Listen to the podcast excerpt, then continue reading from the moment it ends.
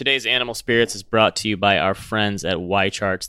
On today's show, we are going to be looking into some of the credit card companies and see how much trouble they're in. And we pulled up some macro data on credit cards, just looking at the actual average credit card rate. We're going to look at some of the biggest impacted and most impacted companies and using some help from YCharts. If you're interested in checking it out, it's great for at home because you can use it on any device. Go to YCharts, tell them Animal Spirits sent you, and get 20% off of your first subscription. Welcome to Animal Spirits, a show about markets, life, and investing. Join Michael Batnick and Ben Carlson as they talk about what they're reading, writing, and watching. Michael Batnick and Ben Carlson work for Ritholtz Wealth Management. All opinions expressed by Michael and Ben or any podcast guests are solely their own opinions and do not reflect the opinion of Ritholtz Wealth Management. This podcast is for informational purposes only and should not be relied upon for investment decisions. Clients of Ritholtz Wealth Management may maintain positions in the securities discussed in this podcast. Welcome to Animal Spirits with Michael and Ben. So, someone asked us this weekend on Twitter what we would like to do to make the finances of people on the low end of the income scale more adaptable to this crisis and how you could help them. And we're going to talk about the unemployment stuff maybe towards the end of the show a little bit. But I threw out there the idea why can't they just wipe out credit card debt? Would that have a bigger impact than completely wiping out student loans? Obviously, this is just a theory and throwing it out there. And obviously, I don't think this would ever happen. But there would be ramifications for the financial industry. I guess the Fed or the government would have to basically just pay them off. But what do you think about that idea? Would that have a bigger bang for your buck? Because last week we talked about the fact that once people got these checks, they spent them, and would paying off people's credit card debts and having that weight lifted off their shoulders, could that be something that would help people stay afloat and maybe even spend some more money during this crisis? Can't hurt. Here are the numbers student debt, this was from the New York Fed as of Q2 2019. So a little stale, but still applicable. Student debt, 1.48 trillion. Credit card debt, 870 billion. So not quite as big. Student loan debt is almost twice as large. However, however, people aren't expected to pay off their student loan debt in one shot. You know what I mean? So the incremental pain that people are feeling from their credit card debt is probably orders of magnitude, on average, larger than student loan debt. So I looked up the this is from YChart, the US commercial bank interest rate on credit card payments for all accounts. This goes back to the late 90s and it just shows the average credit card rate. Right now the latest reading is over 15% for the average credit card rate. The lowest it went during the crisis in 2008 was 12% and it probably got there it's basically stuck in the 12 to 15% range. So not only it's less debt, but you're paying way more in interest than you are in student loans. So let's call it double or triple the rate in sometimes. So yeah, I think especially for people on the low end of the income scale who are probably the most impacted by it, it would have an effect. Obviously, if that happened, again, this is just a thought exercise. You're probably bailing out some of these credit card companies who are in pain. And there was a story in the Wall Street Journal. The title was millions of credit card customers can't pay their bills. Lenders are bracing for the impact. So it sounds like this isn't so much a Visa and MasterCard story, since I don't know, they're maybe a little more diversified, but there are some companies that are really getting hurt from this, from the fact that people are just saying, this is one of the ways that we're cutting back or we're negotiating or we're figuring ways out of it where we just can't pay this credit card bill anymore.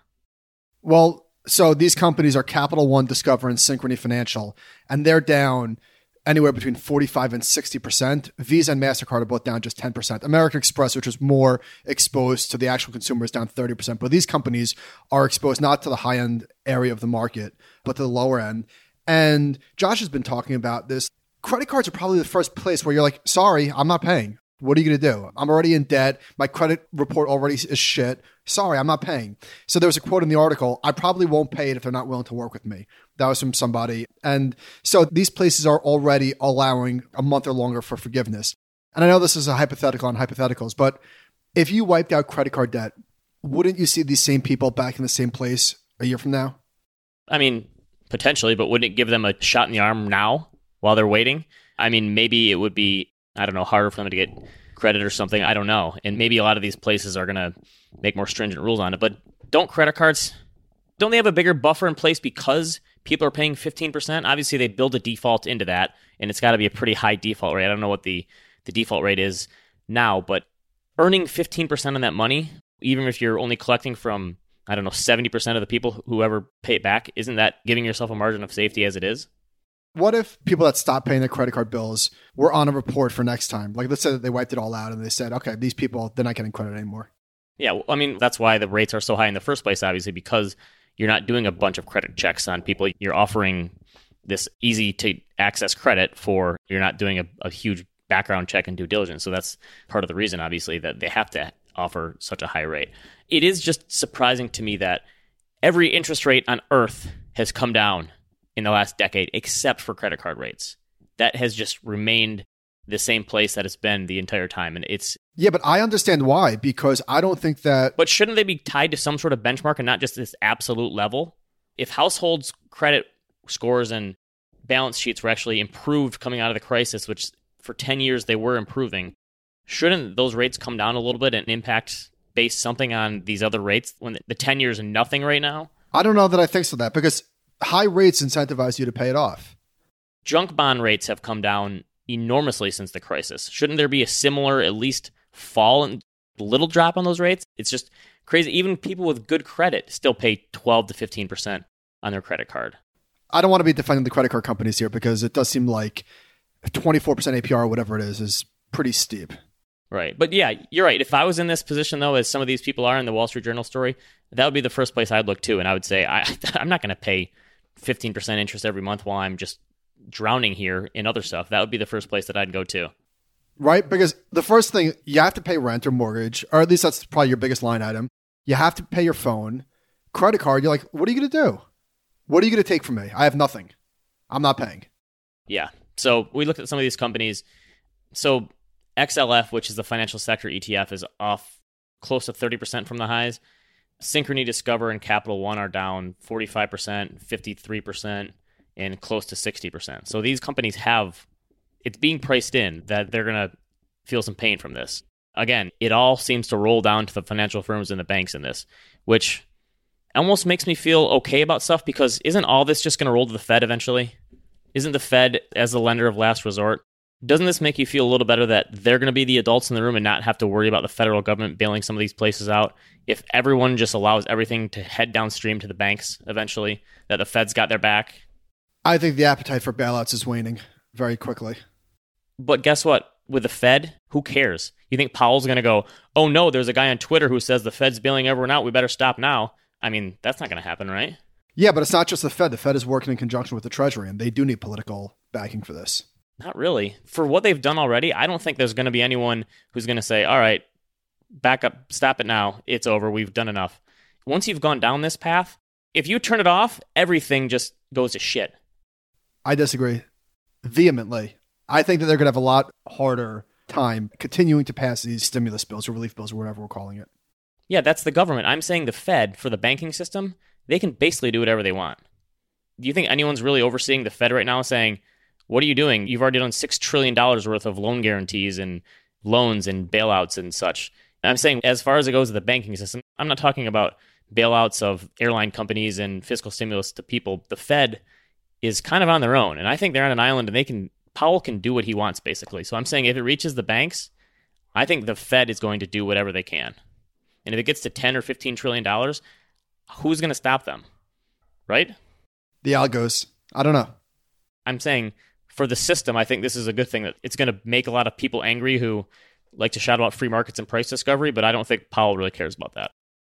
All right. Leon Cooperman, what did he have to say?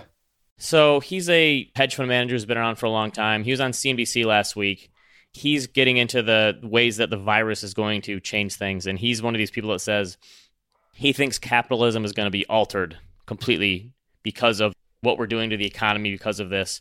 He says the US is moving more to the left, so he thinks taxes will have to go up because we're doing these bailouts. He thinks that we're moving more towards this progressive socialist type of attitude where I think he's saying we're going down a path where we're going to see some sort of UBI or something like this where the government is bailing people out and giving people more money. He actually thinks stock buybacks will fade away. Maybe at this point, just as just to like throw people a bone, maybe that is something that could be on the horizon. I don't know if they just throw it in one of these bills to just say stock buybacks are gone and just pay them in dividends. I don't know, or they they relax the taxes on dividends somehow. I don't think stock buybacks are the biggest issue that we have, but that's not a hill I want to die on. If that has to go, I feel like that's like low hanging fruit. Yeah, yes, exactly. Because guess what? They'll use that money for something else because they don't do it as much overseas. They have higher dividend yields. So right now, dividend yields in emerging markets in Europe and some of these other countries are roughly double what they are in the US. And part of that is because the way they're structured and some of the companies and sectors there, but part of it is just because they don't do as many buybacks as we do. And I guess if you want to say, yeah, just pay everyone out in dividends instead of buybacks, is that really going to change much in terms of wealth inequality and stuff? No, but maybe that makes people happy, I guess. But the whole, I don't know, capitalism being altered here, I think that's a little bit of a stretch? I feel like people are just going way out on a limb on some of these changes we're talking about. And I know we're only six or seven weeks into this crisis, even though it feels like six or seven years. But completely altering the shape of capitalism. Do you think that we, I was going to get to this later, but maybe it's just time to bring it up now. I listened to a podcast with John Barry, who's the guy who wrote the great influenza book that I talked about towards the beginning of this crisis. And I highly recommend you read it if you haven't yet. But he was on Peter Attia's podcast. So if you just want the condensed version, listen to that. After I listened to that podcast, I went back through my notes from the book. I was going to write a little bit more about it, but he talked about how after the 1918 pandemic, there basically weren't even any books written about it. After going through that, no one even really wanted to talk about it. It didn't really exist on people's radars. Obviously, we we're going through World War One, so that was more in people's minds. And then we had the Roaring Twenties, and people kind of forgot about it. But he said, like, if you go back and look, there's not really many books written about it. Do you think the fact that people went through so much crap back then, life expectancy wasn't that long as it is today, the healthcare system wasn't that great. People just lived a much harder life. A lot of people worked on farms. Do you think because of the fact things are so good today that that's why people are freaking out even more than they normally would because of this? Because this is just isn't something that we're psychologically prepared for anymore because life in most ways versus the past is just better. Yeah, there's definitely a, kernel of truth there. Morgan said something like if COVID 19 was around in the early 1900s, it would just be like maybe one sentence in a textbook, if that. They're always dealing with epidemics and just a shorter life expectancy in general. So, yeah, I think that we have it pretty good these days. Right. But what's your point? I just think maybe we will see some overreactions from this that you wouldn't have seen in the past. The 1918 thing, the crazy thing to me was the government didn't even really mention it at the time. They were so, they almost made it I think they somehow made it like illegal to talk against the United States of America at that time. So, and the government effectively wasn't telling people anything. It was up to the local governments. It's just so hard to figure out what the over and under reactions are going to be from this. And even if there are some, how quickly they'll fade away if and when we get through this and we have a vaccine and we move to the other side of it. Do you think there's any areas where people are underreacting? Because I'm with you. I think there's a lot of overreaction on how different life is going to be after this. Do you think there's any places that we're not seeing how much things are going to change? That's a good one. I don't see people not going to concerts and sporting events and stuff in the future if we get to a safe place, treatment or healthcare wise. I just don't see that being underreaction. When you say in the future, are you talking about like 12 months or five years? Whenever vaccine is here. So let's call it two years, hopefully. 18 months. I would have to think about the underreacting thing. I would not bet against human nature and people's years and years of habits being broken from this. Maybe I'm wrong, but I think maybe the underestimation here is the government's willingness in a crisis to spend money. Maybe that is just something that is going to be here with us for good now. And I think 2008 put some cracks in the dam and this thing broke it. All right. I want to talk about that. Well, first of all, I think that handshakes might be gone. I'd be fine with that. Who cares? I mean, yeah, that's not a lifestyle. But I think the thing about this government having our back always are unintended consequences that we're not thinking about today. So here's an example of how unintended consequences work. Justin Castelli invited me onto this app where I thought it was like the honor system where you check in, you say, okay, I've done the push ups, and if you miss a day, you have to pay some money to the pot. That's the concept. So I was like, oh, I like this. Okay, 35 push ups a day. I could do this easily. So I signed up for it. I did 35 push ups and then it started the next day.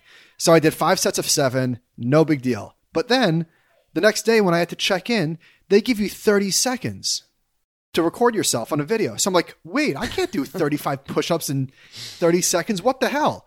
So what I did was I faked it. I went on my knees and I started doing like the half push ups And I did 35. And then I was thinking, like, well, this is funny. I was actually excited to start doing push ups, but now I've got these conditions that are making me actually cheat the system. And you see that with unemployment benefits being more than some people make at their job. So there are all sorts of unintended consequences that go on in the world. And I think that this is probably one of them. People are still going to complain, but people are going to be more accepting of it. That could be our Great Depression baby thing, not like, oh, people are going to hunker down and save more. I think it's just people are going to say, okay, you're saving more from our taxes and you're going to help us in the future and, and bail us out. Maybe that could be it. But I'm just, I'm having a hard time wrapping my head around a lot of stuff. I think the people who think that this is going to lead to more online schooling I just I'm going purely anecdotal here, and all I have is a six year old and two three year olds. But whenever I ask my daughter, "Are you okay? How's it going? I know you're not in school. How you feeling?" and she just says, "I miss my friends." So I think people just really underestimate. A lot of times, it's like entrepreneurs and Silicon Valley people who say, "Oh, this is going to accelerate AI and online learning." I feel like sometimes people who are so successful don't think about normal people. A lot of normal people just need that social interaction in going to school, and I think that's just a huge part of it. And so I think maybe this could be almost the end of online learning where maybe you're going to have tutors online in the future in AI and that stuff, but a lot of people going fully online for learning, I just don't see how that can happen without that social interaction. Survey of the week, I guess. Gallup poll. Americans' views on the best long term investment is real estate. And this is not necessarily a reaction to COVID 19 or anything. This is pretty steady. Can you imagine telling someone this in 2007 or 2008? it's surprising. So real estate is at 35%. Stocks are going down. Stocks are like 21%. People put savings account and CDs almost the same level as stocks, and gold are in there too. I put this in here because I remembered it. This was in 2011. In August of 2011, they asked people what the best long term investment was. And this basically called the top in gold. But gold was close to 35%. Real estate was down at 19%. So real estate has almost doubled since 2011. Stocks have moved up a little bit, which is surprising because stocks were up so much since then. I guess this is one of those things where a lot of people are momentum players in all this, but I don't think so. Look, real estate hasn't budged in five years. In 2011, it was 19%. Now it's 35%. You're right. It, it's flatlined since then. I think after the GFC, that was probably the outlier. I'm sure if you look at a long term trend, I think real estate is probably always the number one, at least since the 70s. And we've talked about because the majority of the middle class has all of their money tied up in their household. Don't you think that this situation in this quarantine almost will make people think real estate is even more important to them in their lives? The difference between someone who's renting now and someone who's owning some property. Don't you think that makes sense that people would maybe this won't lead to some sort of crash in real estate because people are going to realize See now now you're overreacting. You think so? I'm just thinking about the person, the young person in New York City who's 25 years old and living in a 500 square foot studio. Those people are fine. If you're 25 and you have a 600 square foot studio in New York City, I get it. That's no fun. But the people that are really in trouble are people that have one or two kids in a 800 square foot apartment. Yes. I actually think that there could be something to the, even if it's a short term blip, this exodus from cities into the suburbs for a certain subset of the population, like older millennials. I think we could see a huge of that one age group or demographic do you think that anybody's going to be like, I can't handle this next time? Or do you think that people are going to view this like Hurricane Sandy as a once in a generation type thing? I think what could happen is that people get houses, and I'm talking about New York in particular, people get cheap houses like way upstate as a bunker place. You do wonder if a couple years down the line after this is all over, if it is something people look back on and say, like, okay, that was it. It's never happening again, though. I could see people having that attitude of, okay, that was terrible, but yeah, we're done now. That's it for pandemics. Obviously, not knowing anything at all about medicine and viruses. I don't know. I'm sort of operating as this is a once in a lifetime type thing. Is that ridiculous? I'm not positive. I'm just saying, like, I don't know. Bill Gates is kind of on the line of this is the kind of thing that could happen again. And it sounds like from the book I read historically. Is he saying could or will? Could. Because of course it yeah, could. but they're saying historically two to three times a century you get a pandemic. I'm going to say 40% chance. Okay. yeah, sure. You can't lose with that number. Okay. So last week we talked about the negative oil prices and how a lot of it was ETF driven. I guess this is something I didn't think of either, but Bloomberg had a story called The 20 Minutes That Broke the Oil Market. And you don't think about it because you think of everything from the perspective of a U.S. investor, at least we do, I guess. But they talked about how there was actually this product in China where people were buying and they were advertising this product saying that crude oil is cheaper than water and showing an image of golden barrels of oil. And I guess there was this huge retail piling in of people from China buying oil too, and that had something to do with it. You don't really think about obviously oil is a global phenomenon and it's just not just a US based thing. It's people from all over the world were putting into this. So maybe that's one of the reasons that you had just this weird stuff going on. And it wasn't just people betting on USO and Robinhood accounts like people want to make it out to be. There's just this huge all around the world of people putting money into this. And it it's crazy. And so they talked about how collectively people in China lost close to $100 million or something. And this, this one bank is going to have to pay $56 million to settle them from their futures account. And so we wondered what happens if they go negative. Is someone in their brokerage account going to be hit for this? No, it's probably the fund company, right? Miles wrote a really good piece this weekend about profits profiting, and Ackman was an obvious winner. Where are all the winners or losers? Like, who's getting blown up? Who's making fortunes? And Miles said, like, if there was huge winners at this point and losers, we probably would have heard about it.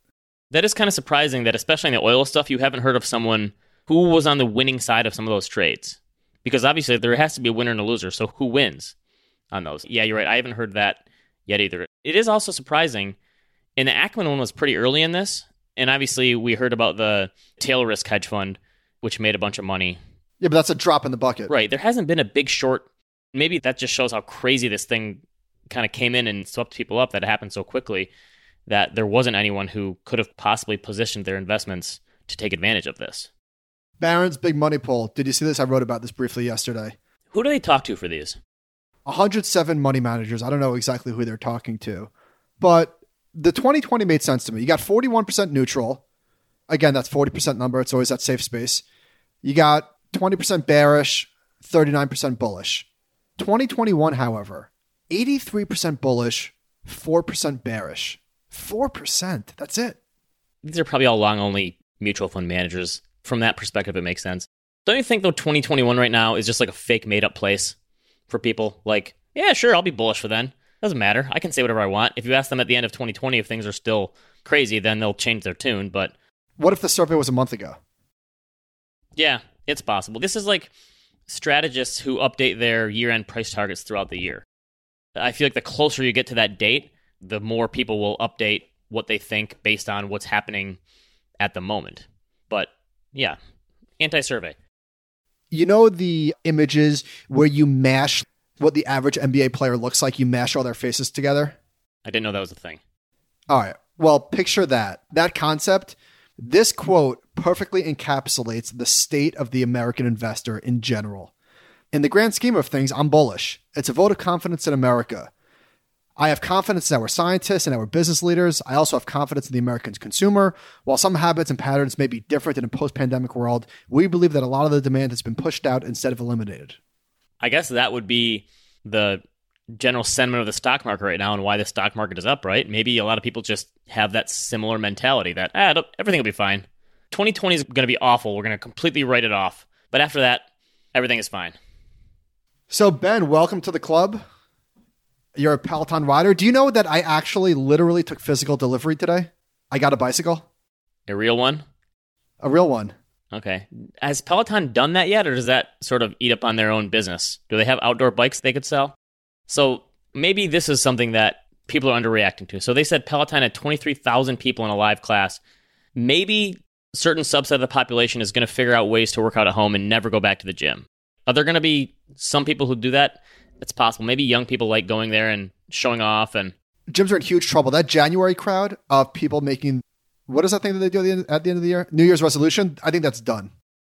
That's potential. The New Year's resolution crowd is all out on gyms. yeah, sure. Yeah, I'm giving up gyms this year.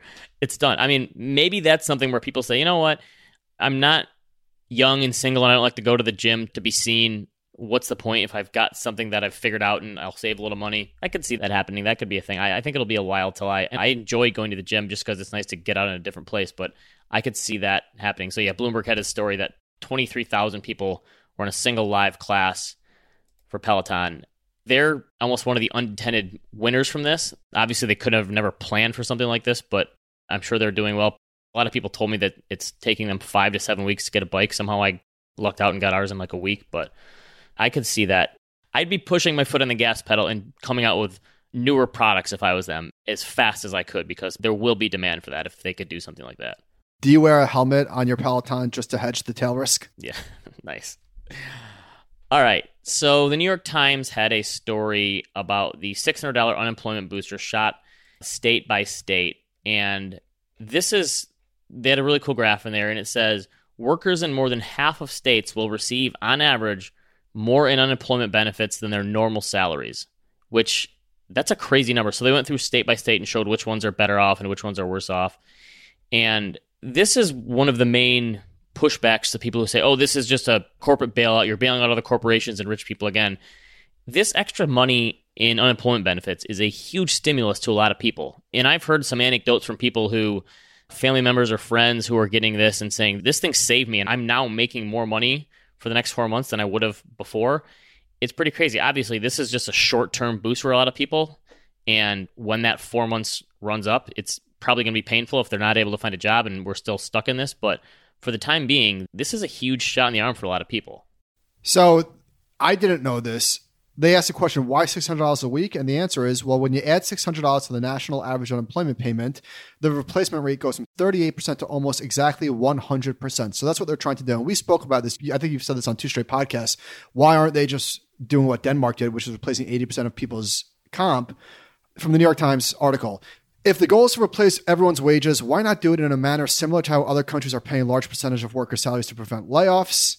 I forget who this person is. She's obviously involved in the system. She said the unemployment insurance system is the system that we have. So basically, we just don't have the infrastructure to do what you and so many other people have recommended. Right. I didn't realize this either. The whole the six hundred dollar averages out to making everyone whole for their income. So that actually was a pretty ingenious idea. I wonder if they're going to extend it. So I saw a story last week from one of our local places. In Michigan alone, an estimated 820,000 people have received $1.3 billion in unemployment benefits. And I think we're actually one of the highest states for people who are out of work because we have a big manufacturing arm, which is crazy. So there was a story in JSTOR which looked at why being laid off hurts so much. And obviously, people see this and they say, oh, these people are making as much money as they did before. But it still adds so much uncertainty to your life. And they talked about how, especially construction workers, they followed these people around who had been laid off. And it was like such an emotional blow for these people. This one guy said, he told the researchers, when I get laid off, I still feel bad. I feel like I swallowed a butcher knife, and I'm always trying to figure out why. Is it because I have no skills? And I always feel like it's me. So there are a lot of people who, even if they have the financial backing for a while, I feel like people still get a lot out of going to the job every day. Even if some people hate their jobs, a lot of people have their identity wrapped up in that. And for some people, that uncertainty and who knows what's going to happen is a tough pill to swallow. So this is kind of bizarre from the unemployment stuff. The National Bureau of Economic Research has already got a paper that they're pushing out, and they just put it out there pretty quickly from this. And they looked at because the unemployment numbers are a survey, and so you have the labor force, and we've had this 26 million people that filed for jobless claims, but they actually think that the unemployment rate may not go up as much as that number because a lot of these people who are going into unemployment actually told the researchers for these surveys that they're just going to take early retirement. So you wonder how many older people out there that is going to do this to. So I mean, I don't know how much of an impact this will have if it may just cap the unemployment rate a little bit, but a lot of people and I think this happened during the Great Recession too that they just decided I'm not going to go back and look for work again. I'm just completely dropping out of the labor force. So actually the labor force itself could drop from this, which would impact the unemployment rate that people just say, what's the point of going back? Things are so uncertain. I'm completely dropping out as it is. Yep. Sorry, I don't really. Wait, what's okay? It's just a good tidbit. Okay. I don't really have anything to add. All right. Sorry. All right. Did you read the long Bill Gates note? I read the abbreviated version. Okay. He wrote a much longer one, and I tried to pull out some of the good news from this because obviously some of it's bad, but he was trying to compare how the exponential rise of this thing was just always really hard to wrap your brain around, which makes sense. But he said exponential decline is even less intuitive. A lot of people will be stunned that in many places we will go from hospitals being overloaded in April to having lots of empty beds in July. The whiplash will be confusing, but it is inevitable from the exponential nature of infection. We obviously got this huge upswing. It's potentially going to go back in the same way. And he says, of course, that exponential growth could come back if we have like a second wave. Again, pulling out some other good stuff. He said during World War II, an amazing amount of innovation, including radar, reliable torpedoes, and code breaking, helped end the war faster. This will be the same with the pandemic. I break the innovation into five categories treatments, vaccines, testing, contact tracing, and policies for opening up. So, again, he's saying the science is potentially going to be the biggest breakthrough here. And he said he thinks 18 months is still the vaccine. That's like best case scenario. He said it could be as short as nine months or closer to two years. So he's still staying with that, which I think is pretty good because I think there's a lot of people who are saying, well, we're never going to get a vaccine. So some optimism from Bill Gates on this. I said to you, don't you think that it's going to be hard to write a financial book about this time? Because it wasn't the markets blowing up that did this, it wasn't a financial crisis. Don't you think the best book about this is going to be about the science and how we get to the end game here? Who figured out the treatments and the vaccine and how they did it and how they work together. I think that's going to be the best book about this crisis. I think that's a good take. Who writes that? I mean, whatever. It'll probably be Malcolm Gladwell or Michael Lewis, everyone would think, but someone of that ilk. But Charles Duhigg had a really good piece in New Yorker about how the difference between Seattle and New York, a lot of it was in Seattle, they listened to the scientists. And in New York, they didn't listen. And they let the scientists take front row seat instead of the politicians. And obviously, there's a million other different reasons. But I think the science behind this stuff is what's really going to be fascinating after the fact to realize what was all going on. I don't think we're too far from, especially if the numbers continue to come down, I don't think we're too far from just people not listening to any stay at home orders anymore. And I think that there's definitely legitimate arguments to be made on that side. Obviously, it's so complicated. Ours are done. They told us last week that in Michigan, May 15th is the end date, which I think it was March 13th. That was the day that they first put it in and schools were closed. So, two months of stay at home orders. And obviously, they're going to tell people if you don't have to go out, please don't go out anymore. But that's a long time. And people are, you see people on Twitter on the weekends posting pictures of, oh, look at all these idiots at the park what are they thinking? Or look at these people out and about doing stuff and protests. Even if the number is, I don't know, what do you think, 80% of the country followed this stuff? Isn't that kind of amazing that we did that? Like, just by being asked. There was no, if you go out, if you leave your home, you're going to be, like in China, with some people that come in and they quarantine when they first get in the country for 14 days, they have like a security alarm placed on their door. And if they leave their room, that alarm goes off. Like we don't have any of those measures in the United States, and a lot of people still really did a good job following this. So I think that is actually kind of commendable. You can always look for the bad stuff, but I think that a lot of people did their civic duty and stayed home, and even if it wasn't the entire population, a huge percentage of us did that. Will there be a fall semester on campus? I don't. I think colleges are in trouble, and a lot of colleges are saying we need to get back because they know they're in big time trouble.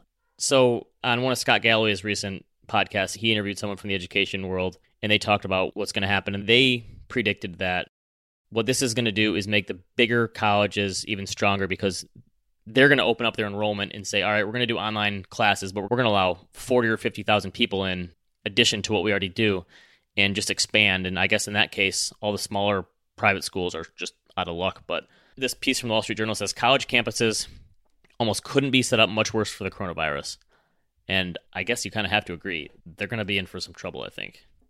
I don't think that the Harvards of the world are going to expand their audience or attendance. Like, one of the reasons why they're able to charge what they do is scarcity. But he was saying if they have a better online version and maybe they work with Google or Apple or one of these big tech companies to make that uh, more of a reality, that they could open it up that way and bring in a ton more revenue through the online version if kids are willing to say, you know what, I'm not getting my regular college experience, but I'm going to get that Harvard name, Princeton or wherever, and maybe that's worth it to me.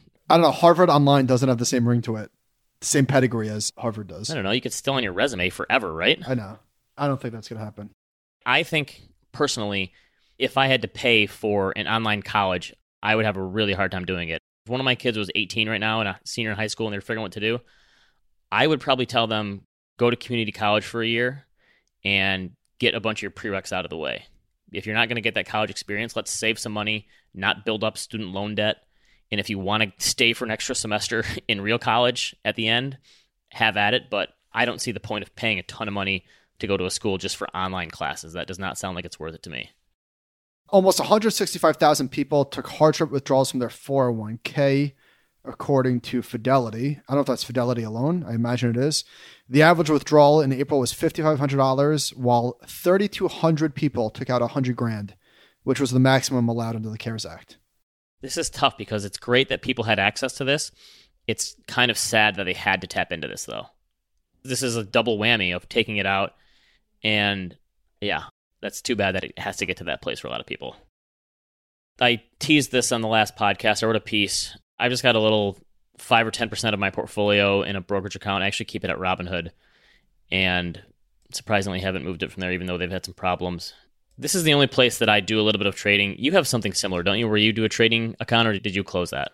Close it down. You do no more trading or anything, no more options, no more triple levered anything. I own one stock in my Roth IRA, which is not a ton of money. I own Slack. Do you think that during your trading days, when you kept the trading journal, would you have been trading like the three times levered oil fund during this whole blow up? Is that something you would do? Probably, yeah. Yeah, I could see that. Okay, so I just came to some observations from my, again, 5% of my portfolio. I think this is kind of the scratching an itch type of thing, and I think a lot of people should do this. Even if you have an advisor, I think keeping a little bit of money to the side if you want to just go crazy, I think it's actually a good behavioral release valve. And so this is one of those places of my portfolio where I really don't have an investment plan. I buy and sell a bunch of different stuff. I'll take some flyers on stuff I normally wouldn't.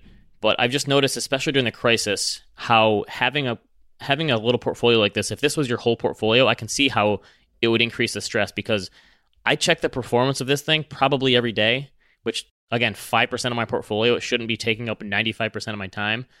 But if this was my whole portfolio, I could see myself going crazy because I was constantly checking. And I think it's easier to check individual stocks than it is. I still haven't checked any of the balances of my retirement accounts. Have you looked yet?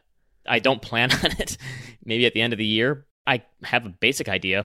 Well, listen, I'm 100% stocks. I know what the stock market is doing. So, yes, exactly. I don't need to see it. I know it's ugly. I think when you have these individual names like this, it just adds so much more temptation. I'm not saying people can't do it, but it just makes it harder because you're constantly looking and checking and it just it makes it more tempting to do stuff. I'm like you. I own like four or five companies in there and I would never tell people to buy them based on how I've done, but it's funny how sometimes you can back into a good thesis on a company. Like I bought Slack a while ago and this thing sped up the work from home stuff and Slack has done really good. I think it's still up year to date probably. I don't know what the exact percentage is, but I, I know Slack's been having a pretty good year. But something like this can also make a thesis go bad for you. So I own Disney and I bought a bunch of shares for my kids. I bought them each one share for every time they have a birthday or something happens. You know, when when I bought Slack, the other stock I was debating between Slack and Zoom. Oh, really? I chose wrong. Yeah, but I mean, again, Slack's still doing pretty good year to date. It's up year to date. And so Disney was one where the crisis backed me into a bad thesis because you never could have planned. So I bought it before all the Disney Plus stuff, and I looked like a genius because it was up a lot from that, and now it's gotten obviously hammered. So it's just it's funny how going into a crisis can change your thesis when you didn't even plan on there being one in both a positive way and a negative way. By the Slack's up twenty percent, Zoom's up one hundred forty five. Okay, so Zoom, yeah, I was going to buy Zoom too. I swear, I just never got around to it. No, what do you mean? I'm not bragging. just, I I'm chose just, I wrong. know, I'm just kidding. You can't turn this around, asshole. I was wrong. just kidding. Okay. In my paper portfolio, I'm triple levered Zoom. I swear. Anyway, I think it's not a bad idea for someone to have that type of account. If you want to just scratch that itch and, and play around a little bit, I certainly do. Okay, let's get into some listener questions. Here's a good one. With value not providing any downside protection during this downturn, have you guys changed your view of the style? You would think profitable companies with low prices would have helped a bit, but growth continues to charge ahead. When can we consider value dead? Wait a minute. Why do value stocks have to be profitable? Okay, that might have just been an assumption, but That changes things dramatically. That's a huge assumption. okay, well, this is just asking. You're quibbling with the details here. Is value dead? So the thing is, value has underperformed for a long time now, this whole bull market cycle. And now during the crisis, it's performed even worse, and growth has performed better. And you and I have talked about this recently. If coming out of this, because we've seen spreads bounce to dot com level between growth and value, not only on relative performance metrics, but on the valuation metrics. So coming out of this, whenever this ends, if in three to five years value doesn't either keep up or outperform, you'll never be able to say, oh, it's completely dead. But I think you can say, is it worth it anymore? And what's the point of having it in your portfolio if this happens? Do you think that's fair?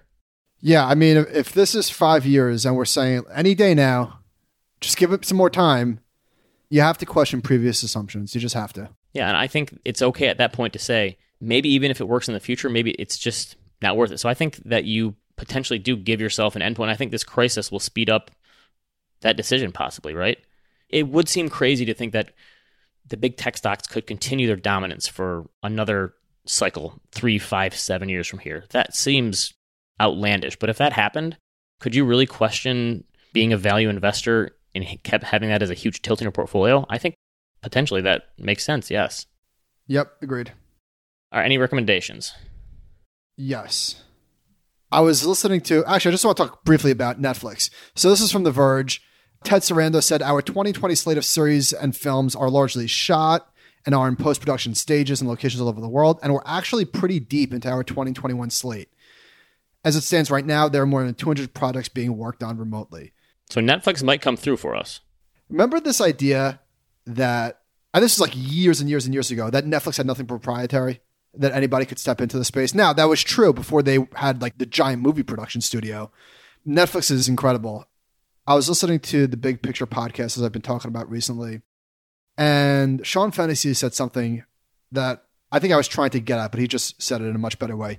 He said that Netflix movies always have a weird pacing and they only feel about 80% done. Yes, I totally agree. There's always something missing. I watched uh, Spencer Confidential, that movie with Mark Wahlberg. It sucked. Yeah. Like Six Underground was a lot of fun, but you're like, what the hell did I just watch? I watched Extraction with Chris Hemsworth. I didn't see it any good. Pretty good. Like it definitely still had the Netflix feel, but it was good. There was a lot of high intensity, close action, kind of like John Wick. Okay, so on the other side of this, I agree that something never feels right on Netflix. So we started watching Defending Jacob this week, which is the new Chris Evans show on Apple TV. If you have an Apple product, you get a free year's worth of Apple TV. So I know a lot of people probably don't have a subscription there yet.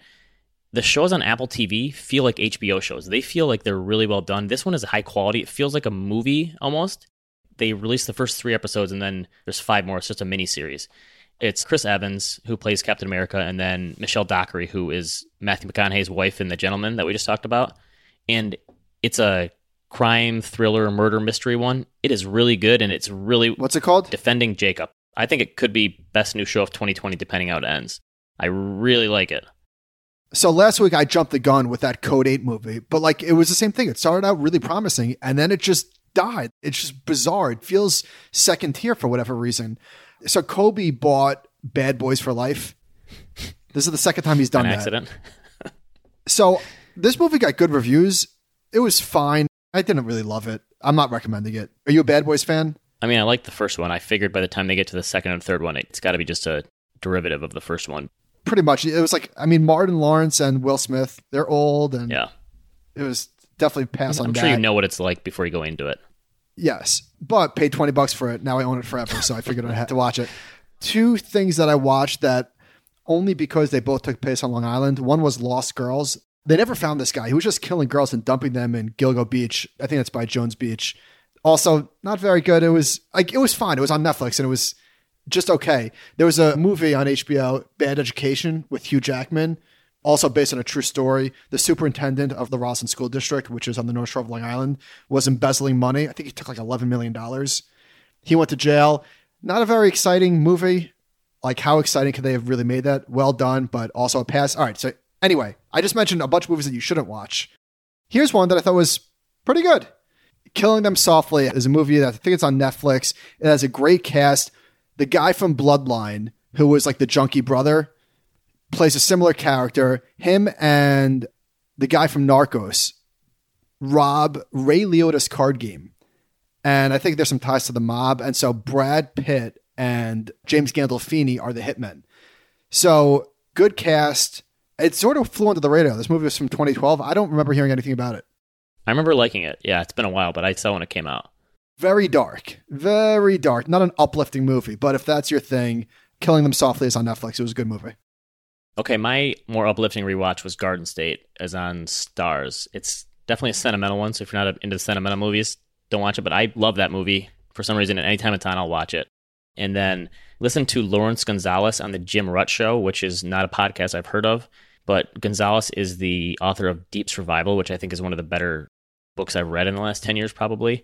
And he goes through some of the stories in the book, and I've forgotten a lot of them, so I'm going to have to pull my copy out and, and look through some of these. But how people survive extraordinary times and getting lost on mountains or getting lost in the woods or lost at sea, and some of the ways that people cope, and the difference between how to prepare for these. His show on this podcast really, I'll put a link to it in the show notes. Really good. And I think if you haven't read Deep Survival, definitely read that. It's probably one of my favorite books of the last 10 years. One last thing that I forgot Homeland. They stuck the landing. It was awesome. Oh, well, okay. I haven't watched it yet. No spoilers.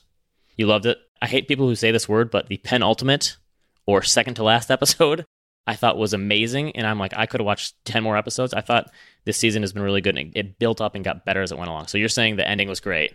I was wondering how are they going to wrap it up? It feels like they ran out of time, but I'm sad to see that show go. I'm glad I stuck with it. I think season one of Homeland is probably the best first season of any show ever. I think you could easily make that claim. That season one was just one of the best seasons of television ever, and I'm glad I stuck with it because the show reinvented itself like 12 times.